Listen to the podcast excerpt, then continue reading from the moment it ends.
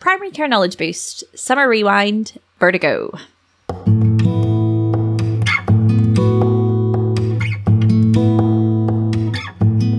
Hello and welcome to Primary Care Knowledge Boost. Um, happy summer. We're here um, just to reintroduce one of the episodes that we've done over the past year to give ourselves a little bit of editing time, a little bit of a break. Um, so we thought we'd re release Vertigo. Um, yes, it was a fantastic chat that we had with um, Ms. Emma Stapleton, who's an ENT consultant in Manchester, and David Jay, um, who is a clinical scientist. Um, it was a fantastic chat. Um, it's had quite a lot of good feedback, lots of listens, um, and I know for Sara at least it's been fantastic for her day to day work life as well. Yeah, I I, I find the approach and the way to sort of sort out your differentials and the sorting hat uh, really useful, and I am much better at a head impulse test now than I used to be. yes. Yeah, fabulous. Exactly. Yeah. So we hope you all enjoy, and we'll be back in a couple of weeks with a new episode. So, um, would you mind introducing yourselves and explaining a bit about your current roles, please? Um, hi, thanks for having us. Um, I'm Emma Stapleton. I'm an ENT consultant at the Manchester Royal Infirmary, and I specialise in all things to do with adult ears, so auditory implants, adult hearing disorders, and balance disorders. And I work very closely with my colleagues in audiology. Hi, uh, my name's Dave Jay. I'm uh, in audiology uh, as a clinical scientist, and I uh, work almost exclusively in vestibular diagnostics and rehab and cochlear implants, uh, mostly with adults. Wow, brilliant. And we're very, very excited to have you both here. So thank you both so much for joining us because this has been a really very much requested episode to talk about vertigo. So if we start with the primary care perspective, we, we're getting somebody in and they're telling us that they're a bit dizzy or woozy or feel a bit funny. Um, where would you go? How would you start differentiating between the causes? The the approach that I've always used, um, even before I kind of came across it, is the um, timing and triggers approach. And uh, there's a there's a bunch of neurologists and audio and ENT doctors and physiotherapists in Johns Hopkins who've published about this a lot. And the way the way that I tend to think about it is, you know, you have essentially four types of dizziness.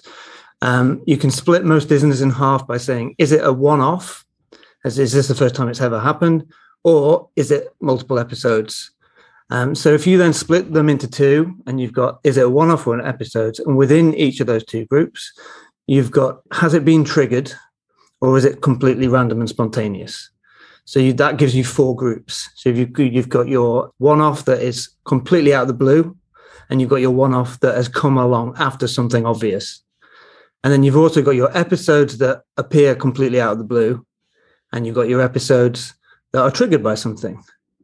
So if you have dizziness that comes along after something obvious, that might be a head trauma, that might be drug use. They'll use that will usually be obvious in the history, and that will lead you down a kind of a post-exposure route there.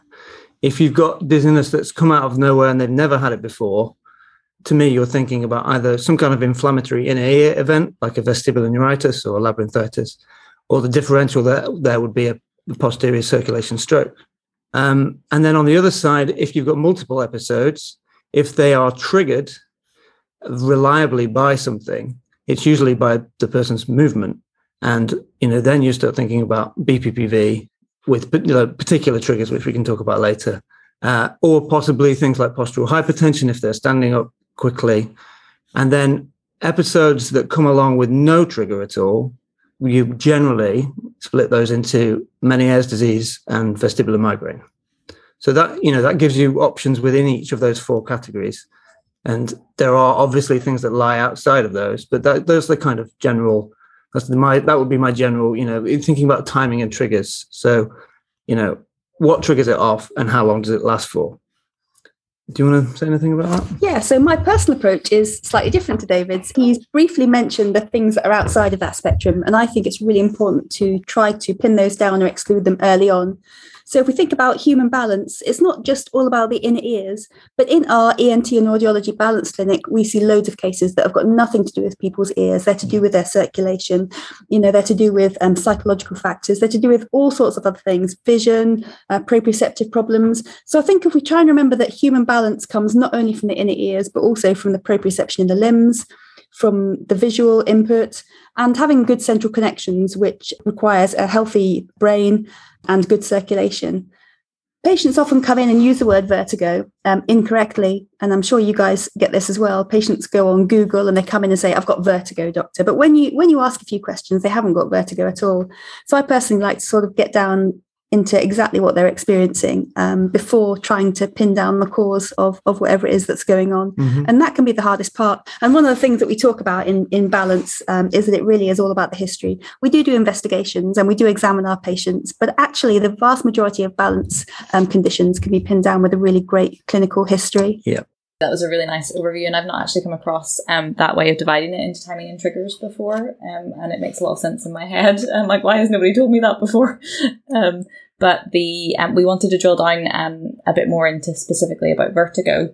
Um, so we wondered if you could give a definition of what that actually is for for the listeners. So, so, so vertigo is is an illusion of movement. Now, in ear, acute balance disorders often do involve vertigo, and that's why it's really important to find out whether your patient is experiencing vertigo, so an illusion of movement, an illusion of spinning, a feeling that the room is moving, or whether they're experiencing something else.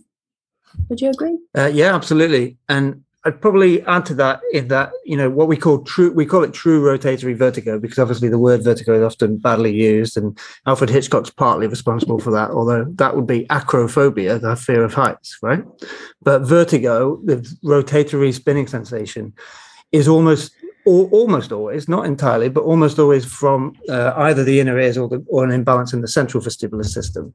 And the reason for that is you have vestibulo-ocular reflexes, which come from your uh, inner ears and move your eyes. And when the two vestibular systems on either side of the body are not symmetrical, then you'll get a, a vestibulo-ocular reflex generated from one side that is not matched on the other side. So, for example, if you have a neuritis and one nerve is hyperactive and inflamed, you'll get this constant signal to move the eyes one way and they'll drift away from that side and they'll flick back to the other side. And that's what generates an nystagmus and that's what generates your sensation of movement.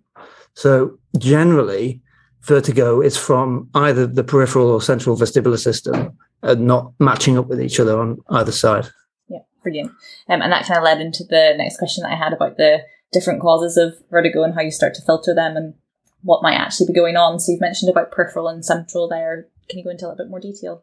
Yeah, so I, you come across this a lot in you know acute and emergency work, and everybody is always worried about posterior posterior circulation strokes, uh, of course, and partially because they they can often present without focal neurology, and they you know they can be very damaging and it's very very important obviously to bear that in mind. You also have to bear in mind the, the, the likelihood of it because it is much more common to have a peripheral inner ear uh, problem.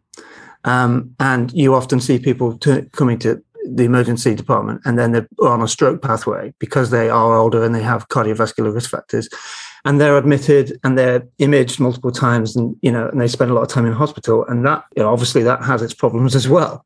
So you know distinguishing between peripheral and central is kind of like the holy grail of acute dizziness uh, and there are, again, the same team from Johns Hopkins have published a lot on this HINTS uh, uh, paradigm, which we can talk about later. But that really it can be very useful for the, an acute dizzy patient. But you know, there's a lot of detail to that. It's not a quick, quick, easy one to learn, and you have to be very good at head impulse testing. Head impulse testing is really useful because when somebody's acutely dizzy, their vestibular ocular reflex is not going to work on the side that's affected and therefore they will have a what we call a positive head impulse test. And in central cases, the majority of those posterior circulation strokes are in the cerebellum, which is outside of the VOR pathway. So therefore, their VOR is still intact, and they'll have a normal head impulse test, despite the fact that they've got rollicking nystagmus and they feel awful and they and they uh, are vomiting. Um, so the head impulse test is probably the best and quickest and most useful way to tell the difference for really acutely dizzy people, but it has its caveats. It's quite quite a lot to go into right now, but that, that's that would be my general overview of it. What do you think? Yeah, I mean, patients who I've diagnosed with a central disorder have often come into the clinic room and you can tell that something's not right with them. Yeah. They might have a really weird gait. They might be demonstrating other neurological signs, have cranial nerve palsies. There's just something not quite right with them. Mm-hmm. Um, I mean, I'd I'm talking about spidey senses here rather than Dave's, um, you know, evidence-based uh, examination protocol. But patients with, um, for example, um, a brain tumor or something or fi- funny going on, they're often just not quite right in other ways. And I include, include patients with MS because although a lot of patients with dizziness worry about MS, it's really rare for mm. us to diagnose it. Mm. They don't they don't tend to present with dizziness, but those that do will tell you about other symptoms. They'll talk about um, limb numbness or or other symptoms that they've had. Often, when we're just doing a basic examination, we just see nystagmus that isn't right and doesn't fit in with any particular vestibular pattern. It's perfect complementary uh, opinions really because there's one about spider senses and that is important and and then the other that's kind of the more evidence-based side of it. Um, and also the cranial nerve side as well so it's really interesting. Our next question was around red flags for vertigo not to be missed. It'd be quite nice to just do a bit of a summary of that even though we've been through some of it well, for me, I mean, the sort of truncal ataxia and just an inability to inability to stand up is a really big one the literature talks about a sudden loss of hearing, and that that's flagging for a sort of brainstem or, or labyrinthine stroke. But actually, those are very rare, and we do see sudden losses of hearing anyway, just in the peripheral audiovestibular system.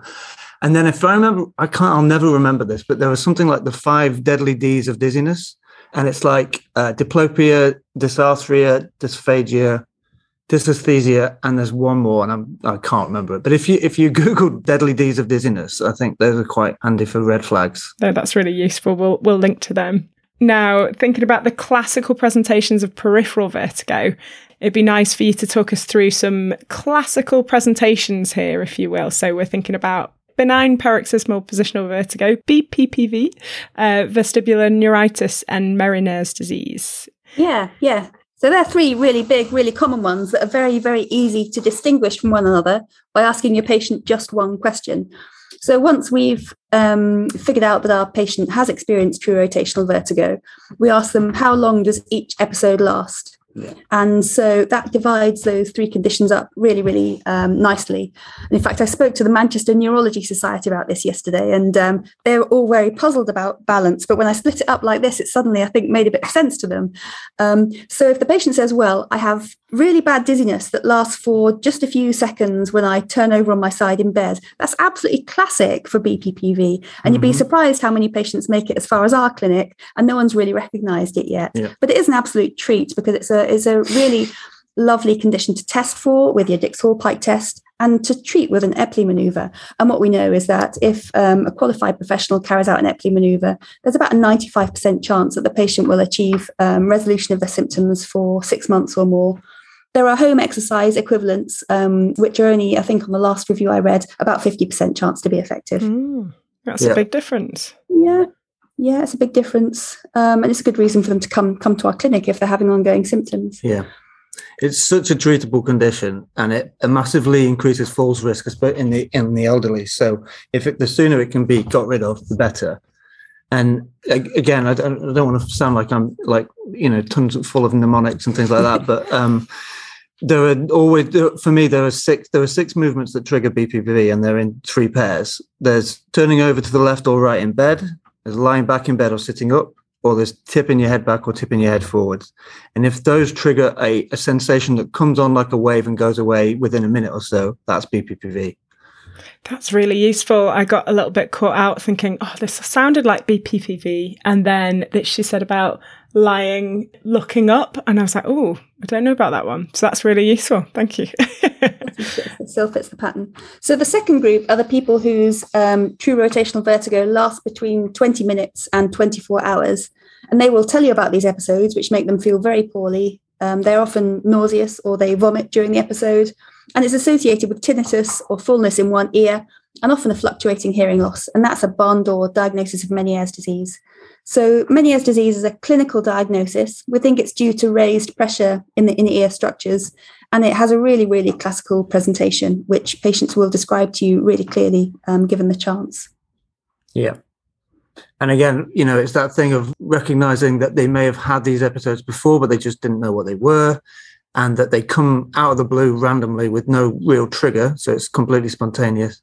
And that timing is is yeah perfect. So it's not super short like BPPV, and it's not longer like vestibular neuritis, which we can talk about in a second. And there's always some, well, there's not always, but there's often, they can tell it's coming from one of their ears because it feels different, it sounds different.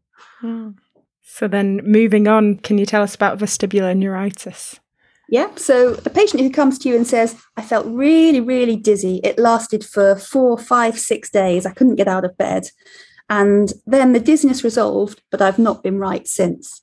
Now, it might be a sort of uh, a couple of weeks lag when you guys see them. By the time we see them, it's often been a 12 to 18 month lag, and they're just not right. That's really, really classic for vestibular neuritis, which is essentially an inflammation of the nerve of balance, often associated with a viral illness, although patients often say, yeah. "Oh, I don't think I've had a cold. Don't think I've had a viral illness."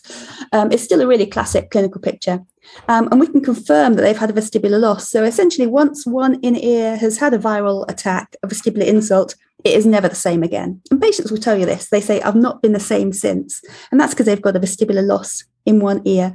And in the clinic, um, we usually know what it is by the time they've used those words to tell us. But um, we also do a head impulse test, or in fact, David does an advanced version of that, which is a video head impulse test to, to record their vestibular loss. And these patients aren't going to recover their vestibular loss, but they can improve their functional balance and their confidence and their strength through vestibular rehabilitation physiotherapy. So there, there is really no decent treatment for uh, vestibular neuritis you know, I think the BMJ says possibly give them some antiemetics for a few days, but please do not put them on vestibular suppressants because if they do, then they won't compensate. And we want them to compensate, which is what Emma was talking about. And the best, best way for them to compensate is to, to be active and ideally to do vestibular exercises, which can be, you know, they can, they can be guided through that by uh, audiologists, physiotherapists, there's quite a few people out there that will do it. And, you know, in your local audiology center, there may be someone who does vestibular rehab. The, the thing I would add to that as well is um, there's sometimes confusion between labyrinthitis and vestibular neuritis. And the difference is labyrinthitis comes with a hearing loss and it often resolves, but not always. Whereas vestibular neuritis is just an inflammation of the vestibular portion of the nerve. Amazing. So is that don't use betahistine and, and medications like that because then they won't be able to recover their so, so prochlorperazine or Stemetil is the one that we don't like our patients having long term because that really dampens things down. So it makes the acute vestibular episodes better, but if they take it in the long term, it can make them feel terrible and yeah. it can stop them rehabilitating. Yeah, and it, sorry to interrupt, but it can also have extrapyramidal side effects as well. So we, you know, I see patients that that saw a GP or or someone in an emergency department years ago, and they've been on three prochlorperazine a day for years, and they've got a tremor. So you know, be careful about that really. Betahistine is different. Betahistine doesn't really dampen down the vestibular system. In fact, we don't really know how betahistine works. And the evidence out there is that, yeah, perhaps it works a bit, um, but it's worth trying because it doesn't really have much in the way of side effects. So, betahistine or cinnarizine are medications that we do absolutely try before we um, go on to trialing other therapies, especially for our patients with Meniere's disease. Cinnarizine is the motion sickness pill that you can buy over the counter as well, and that has been shown to have a, a suppressant effect. So if they're going to do re- rehab, we'd rather they weren't on that usually. Um, I suppose the, uh, you mentioned those three big ones: BPPV, Meniere's, and, and neuritis, and they really are three of the big ones. But the other one I would say that is much more common than people realise is vestibular migraine, and it's uh, it's very the it's it's quite it can be quite hard to differentiate between that and Meniere's disease because they both present in episodes that come out of the blue. So the four categories I was talking about earlier, the episodic spontaneous category, that would be vestibular migraine versus Meniere's. And it by the look of the literature and my my experience, vestibular migraine is more common than Meniere's. It won't have the or the um, otological symptoms, uh, they will maybe have a history of headache or a family history of migraine. There may be other things like photophobia and phonophobia during the episodes.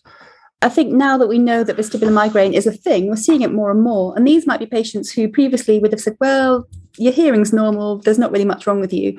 Um, we now know that it, it probably is a variant of migraine, and therefore we've got treatment options for it. Patients are very glad as well. Often, by the time they reach us, they've been without a diagnosis with mm-hmm. horrible symptoms for a long time.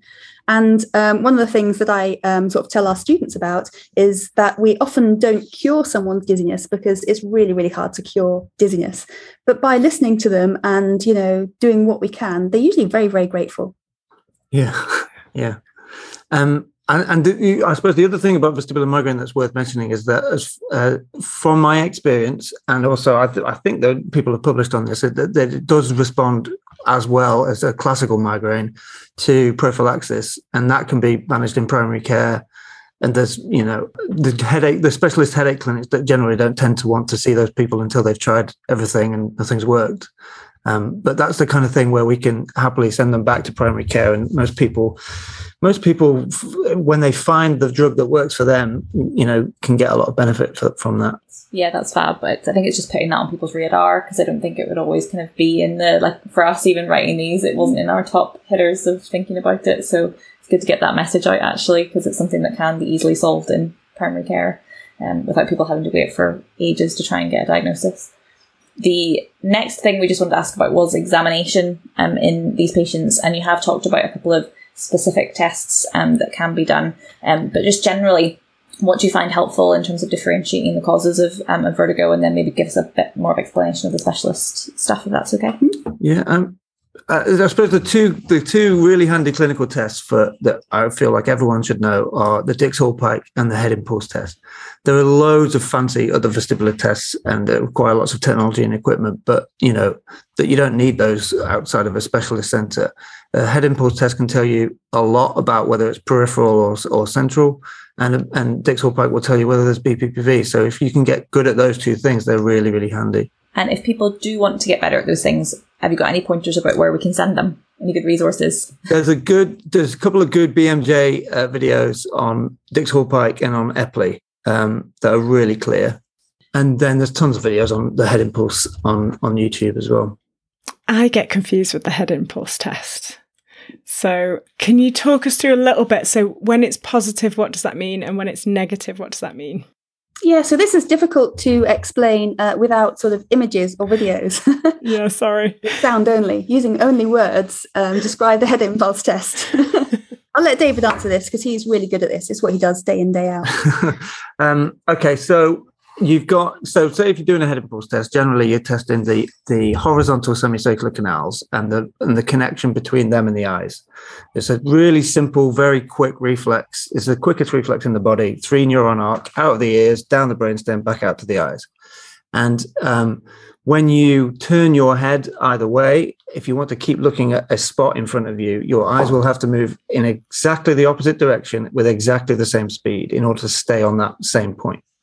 And people with working vestibular reflexes can do this easily. So you you hold their head, you ask them to look at the bridge of their nose, and you move their head quickly from side to side with a bit of a pause in between each movement. And it needs to be a quick, sharp movement with a sudden stop. And you're looking at what their eyes do, and their eyes should sort of eerily remain fixed on yours, even though they've turned, rotated within their head. Their eyes are still fixed on your the bridge of your nose, because that's because both of their horizontal semicircular canals are outputting the right signal and that VOR is working on both sides. If you've got one side that doesn't work, or in fact, even if you know you can have two sides that don't work, but if you if you push the head towards a side that doesn't work, the eyes will not get the signal quickly enough from that peripheral vestibular system, and they will stay in the center, in the middle of the orbit, and they will move with the head and go off your nose and then they will have to saccade back. They'll, their eyes will zip back onto your nose, so you will see that especially when they're you know when they've just become dizzy, they're acute, you know, they've got vestibular neuritis, or it's a new it's a new loss. Before they've compensated, you will see a very big old what's called a catch-up saccade. So you push their head to the side that's weak, their eyes go away from your nose, and then they zip back onto your nose. And if you find that you every time you do that repeatedly, maybe three or more times every time it happens, they always zip back onto your nose, then you've got you're looking at a peripheral vestibular loss on that side, and that's a positive head impulse to, to that side. You've got to be a bit careful because people, especially older people, will just have fixation instability and they will just zip their eyes around a little bit, especially if they're nervous or they're anxious or looking so directly at you. That's why you need to do it multiple times to make sure it's repeatable. Does that make sense? That is absolutely brilliant. Thank you so much. um, and in, just thinking about uh, who needs to see you guys um, in in ENT, um, who would you like to see being referred from primary care to yourselves? Yeah, so earlier on we talked about our patients with Meniere's disease and how we would maybe trial some conservative management, or we might trial them on some medication. And if those things don't work, they probably need to come and see us because, you know, a lot of these are young people in their 30s, 40s, 50s with lives and jobs, and having disabling vertigo on a regular basis is not acceptable. And the next step after medication used to be very destructive major surgery, but we now have injections, intratympanic injections, which work absolutely brilliantly. And I deliver a lot of these. So patients whose Meniere's disease hasn't settled down with conservative measures or medication, I will off, absolutely offer them um, a course of injections. The first um, type that we try is an intratympanic dexamethasone injection, which essentially we inject it through the eardrum with a bit of local anesthetic. It gets absorbed into the inner ear through the round window of the cochlea and it just reduces the pressure. It just settles everything down. And it sounds a bit like, you know, crazy magic, but um, about 90% of patients absolutely love these injections and get relief from their symptoms for six months, a year, two years. Some of them I never see again. Um, and about 10% of people don't benefit from the dexamethasone injections. And that's probably because they've got some soft tissue or bone overlaying the round window so that the dexamethasone can't get to it. And I can't really tell you how good the injection therapy is. Uh, patients really, really benefit from it. And there are, there are further steps. So the treatment for Meniere's disease is very much stepwise. And I think if they haven't benefited from medication, they probably do need to come to a specialist clinic to consider further management options. Yeah. Um, I'll probably add to that. So obviously, you know, more complex uh, dizziness that doesn't easily fit into the categories we were talking about earlier, they should certainly come to an ENT balance clinic. I would add to that that you know if you uh, have got a really barn door history of what sounds like vestibular neuritis, and when you see the if you manage to see them early on and you do get a positive head impulse test or you see their eyes rolling around and you're fairly convinced, but they're still a bit wishy washy, their still balance is still a bit off, and when they move quickly they go a bit dizzy and you know they just don't feel like what they were then they need to really do some vestibular rehab. And there are you know in your local area it's worth working figuring out which physiotherapists and which audiologists do that. And you know then hopefully you can send directly to them. And a similar kind of thing for BPPV if you you don't feel confident treating them or maybe you've tried treating them and not getting anywhere then again that's something that probably a physio and audiologist can help with rather than you know going into a, a longer, probably a longer wait time for ENT. But if you have those connections in your, you know, local area, you know, that's kind of thing that's worth establishing so that you can you can send people and get get them treated quickly because for both for BPPV and rehab, the earlier you get them, the better, really. Mm. Yeah. Well, that's really useful. Thank you. Um, and then you've talked about what um, patients might expect from attending the clinic if they've got Meniere's disease. But what about for other patients? So, say, like we have somebody who's not recovered well after their uh, vestibular neuronitis or labyrinthitis. Uh, what might they expect from the clinic? Yeah, so they'd probably see, get to see us together. Um, we'd take a history from them. Um, David would do a video head impulse test there and then in the clinic to confirm their unilateral vestibular loss. And should that be the case, we'd let them know that we're going to arrange some vestibular rehabilitation physiotherapy for them. So we wouldn't do that the same day. Um, we might give them a we might give them some exercises to get started on at home. Um, but essentially, we'd usually, um, if they've made it as far as us, it means they haven't compensated. So they'd really benefit from a face to face session to start their rehab. And we'd organise that for them um, in the near future. Yeah. Oh, if we can pinch some of those, if you've got any online exercise sheets and things that we can pinch some of your resources. Yeah, well, I would point everyone towards uh, Lucy Yardley's. Um, it's called, oh, what's it called? Retraining Your Balance or something like that. It's a small, it's about a 13 page booklet. You can, it's open source. You can print it off. It's really good. It's well evidence based, and there's lots of different. There's quite. There's not too many exercises. There's a good amount of exercises in there for them to get started on, and you can. They can. You know, there's instructions on how to kind of self pace. Um, so if you, you know, especially if you're out not anywhere near a, big centre that does rehab. That Lucy Yardley's book is really good. That's really good. Thank you.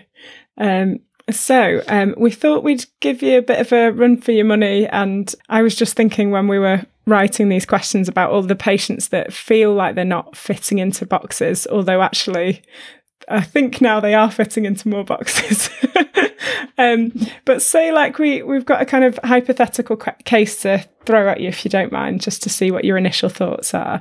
Um, we've picked somebody called Sandra. She's 60 years old and she's come into us feeling really woozy and uh, funny after having had COVID. So she had COVID a few weeks ago, had a bit snotty, coughing bit of a headache, and then sort of gradually over a couple of days started feeling dizzy, a bit like she was drunk but without the fun part. And she's off balance, so she comes in holding a few things. Her hearing is fine. Her, there's no tinnitus. She's had no cranial nerve symptoms, no visual symptoms. She's otherwise okay. She's keeping food down. She's not vomiting, um, but she just does not feel right, and she's quite off balance when she is walking around. So, can we get your initial thoughts on that case? I mean, um, Sandra sounds like quite a few of the patients we see. She's mm-hmm. about the right age. Um, she's got all the right symptoms, and we've seen a lot of dizziness following COVID infection both sort of non-specific and specific. Now, Sandra's case does sound a bit to me like a case of viral uh, vestibular neuritis. So we would certainly take a history from her, find out when it first came on, how she felt at that time, and how she'd been doing since. We'd find out a bit more about her general health, and I'd have a look in her ears. We always need to look in ears to see if there's any ear pathology that's catching us out. And then I'd hand over to David, who would. Yeah, I mean, um, absolutely all that stuff. And then if it wasn't you know obvious in in our clinic with something as simple and as quick as a video head impulse test there is you know we then can see them in a in a much more in-depth clinic where we get 90 minutes with them and then we've got a whole room full of tests to try with them to try and pin down you know because within the peripheral vestibular system there's five end organs and there's the connections up into the brainstem and we can more or less test most of that. And with these post-COVID dizziness patients, you know, some of them are, like Emma says, quite vague and they don't have peripheral vestibular or they don't have any concrete findings. And some of them do genuinely, genuinely do. We have seen some objective audio vestibular loss, and it may be, have viral causes. We, we, I think the jury's a little bit out. The literature's a, a bit vague still at this point, um, but definitely some of them are, are having genuine audio vestibular loss and some of them are having um, what has been what's been called now for quite a while um, triple PD. Um, so this is uh, the term that used to be it used to be called chronic subjective dizziness, and these days it's called persistent postural perceptual dizziness and it tends to be a chronic dizziness that is triggered by an initial event. And the initial event is usually vestibular, but not always. It's something that puts you off balance and makes you dizzy, but you have an extreme, you have an anxious response to. So it tends to be patients that either have a pre-existing history of anxiety or or have a very, uh, you know, an acute uh, anxious response to the initial event, and then it puts certain circuits in the brain on high alert for good. There's sort of maladaptive adaptative process. I'll never get that word right. Uh, that kind of goes on and keeps everything in in a very like high risk postural control uh, mode, and there tends to be this kind of general feel, feeling of movement, chronic dizziness, fuzziness in the head that goes away when they lie down. They're not upright, and um, that's the postural part and uh, they can often find that it, it's worsened in with visual complexity. If they're in visually busy environments it's worse with lots of movement and it's there all the time. And we i've certainly seen a bit of that from covid. And part of that is because you know having lived through this pandemic having covid-19 is quite an anxiety provoking thing to have because you sort of don't know what you're going to end mm. up with. You hear all you hear about all sorts of different things. So the, people are having anxious responses to having COVID, and then possibly they're having viral, uh, post-viral problems, or they're they're having inflammation of the inner ear, and and that's leading to triple PD, and that needs a kind of multidisciplinary approach. The literature points you towards vestibular rehab as one thing, cognitive behavioral therapy is a second arm, and then in some cases SSRIs can help. But that's worth reading up on if you do get patients like that. Yeah, that's really interesting though actually. It's making a lot of sense. Yeah, and I'm thinking I can um, remember some patients that that would apply to. But you won't think of it until you've sort of learned about it. So hopefully, now that you know you know about it, when it next comes along, you're like, "Oh, this sounds a bit like triple PD." Yeah, absolutely. Very interesting. So, our next question is about resources, and I'm really happy that we've got some really good ones there. The retaining your balance resource sounds brilliant. Um, and then the things that you mentioned earlier on, Dave, about the the deadly, the five deadly D's. Any other resources that you think are, would be quite useful for people if they want to know more about this topic? Um, there is an organization called VEDA, V E D A. Now, I cannot, I, I know the V is vestibular and DA are Disorders Association, but I can't for the life of me remember what E is. It's an American thing, and they have tons of resources uh, for clinicians and patients. Like the patient information is pretty good, and like sort of downloadable PDFs of various different things. The Meniere Society is quite helpful. Uh, their website's quite good. Yeah, I was going to mention the Meniere Society Yeah. because a lot of patients with disabling dizziness go online and join patient groups and whip themselves up into a frenzy because there's a lot of rubbish information out there, but there's also some really fantastic information out there. And I think if we direct our patients towards resources like the Meniere Society, where we know the information is good, um, they're more likely to have a, a better journey. Yeah, I'd probably add to that as well. Migraine Trust. They're a UK uh, based organisation. They're very good. They've got lots of info on there. Yeah, brilliant. Th- These are really useful resources. Yeah, that's good stuff there. Um, so yeah, we always end our episodes by asking our guests what they want um, listeners to remember from the episode, what their top take home points are. Um, so if you've got anything that you um, you want people to remember.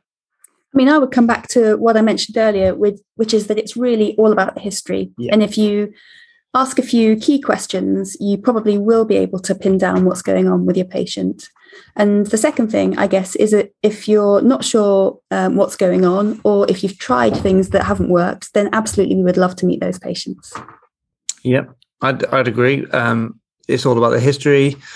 You know, essentially, what does it feel like? How long does it last? And does anything make it happen? Really, really important to ask that straight away. Yeah, the other thing would be just to repeat that if in primary care you can get confident, feel confident doing a head impulse and a Dix-Hallpike, that will really see you, you know, see you well. That's incredible. Yeah. And what? How many minutes are we on? And you've managed to cover that much. It's unbelievable. Thank you so so much, both of you. No problem. No problem. Thank you for having us. We're very, very grateful to get the opportunity to share some, some of our experience. So uh, yes, Sara, wasn't that just absolutely fabulous? I am so happy with that chat, and we wanted this for so long, and it was perfect. Um, what did you take away? Yeah, we, as soon as we uh, came off the call, I think I just said, I can't believe that I've gotten this far in my training and not had that conversation because it's just clarified so much. Um, uh, it just feels like I just missed that part of, of medicine. And I have, you know, I've, I've tried, I've done lots, and uh, I'm not horrific at vertigo. It's just that there's just so much to know. Yeah. Um, and yeah, they just clarified so, so, so much. I really enjoyed just thinking about the timing, the triggers, uh, episodic, non episodic, um, and then triggered or spontaneous. I just thought that was a really good sorting hat, really, really useful. Um, and then, oh, I love, a really just that simple point that just clarified something that I didn't work out for ages, which is the difference between vestibular neuronitis and labyrinthitis is that, that labyrinthitis has got hearing involvement. Yeah. like, oh, it's that simple. Wow. Okay. Yeah. I know. Um, and I was just uh, like, yeah, it was just such the basics that it just all everything made sense. Things like um, I know that people always talk about um, balance being ears and vision and proprioception, but I like that um, she added in and a healthy brain and connections because that kind of Yeah. ties it all together a bit better for me um, in terms of thinking about wider causes of dizziness. And then just that simple definition of vertigo that it's an illusion of movement. I'm like, oh yeah, that's just it's quite simple, but yeah, it's effective, isn't it? Yeah. And uh, honestly, it felt like um, complete brainwaves when they were talking us through typical cases for peripheral vertigo. Even though I kind of thought I knew them really well, I was like, oh, right, you know, the BPPV, it can be when you're looking up. Um, and then and then the vestibular neuronitis can last much longer. Exactly. Um, and even just thinking about vestibular migraine, um, like I said in the episode, it's just not something that necessarily would come to mind. But yeah, that's and, and the triple PD as well. Oh, Um, yeah. Just having that on your radar because that that fits quite a few patients, particularly because it can have that initial trigger, Yeah. and and then you've got these people who keep coming back, and it's not right, and yeah, you know that they would fit into that picture. Um, so yeah, that was fascinating, and then just um hearing about the, the head impulse test. Um, because I think the biggest panic that um, I always had was missing the stroke. Um, That was always the thing. Um, and his explanation was really useful for that. And if you can kind of nail down how to do that properly in practice, I feel like it would be so helpful. Yeah, the head impulse test is going to be a total game changer. I, I've tried it and I just kind of wasn't at all convinced by what I was doing. So I think it's going to be a lot more. Yeah, just turning lots of people's heads. yeah, lots. and those resources, just lapping them up. So many good things. Um, and we'll link to everything because there there are loads there that are just going to be amazing for everybody. But yeah, hopefully you found it as good as we did, um, and that for everybody out there who asked for us to do Vertigo, that it fulfilled what you wanted as well. And keep getting in touch. Um, we do do things that people ask us to. So if you've got any bright ideas or anything that you want um, us to cover, then please let us know. Um, and thank you to everyone who does Yeah, lovely. Till next time. on Primary Care Knowledge Boost.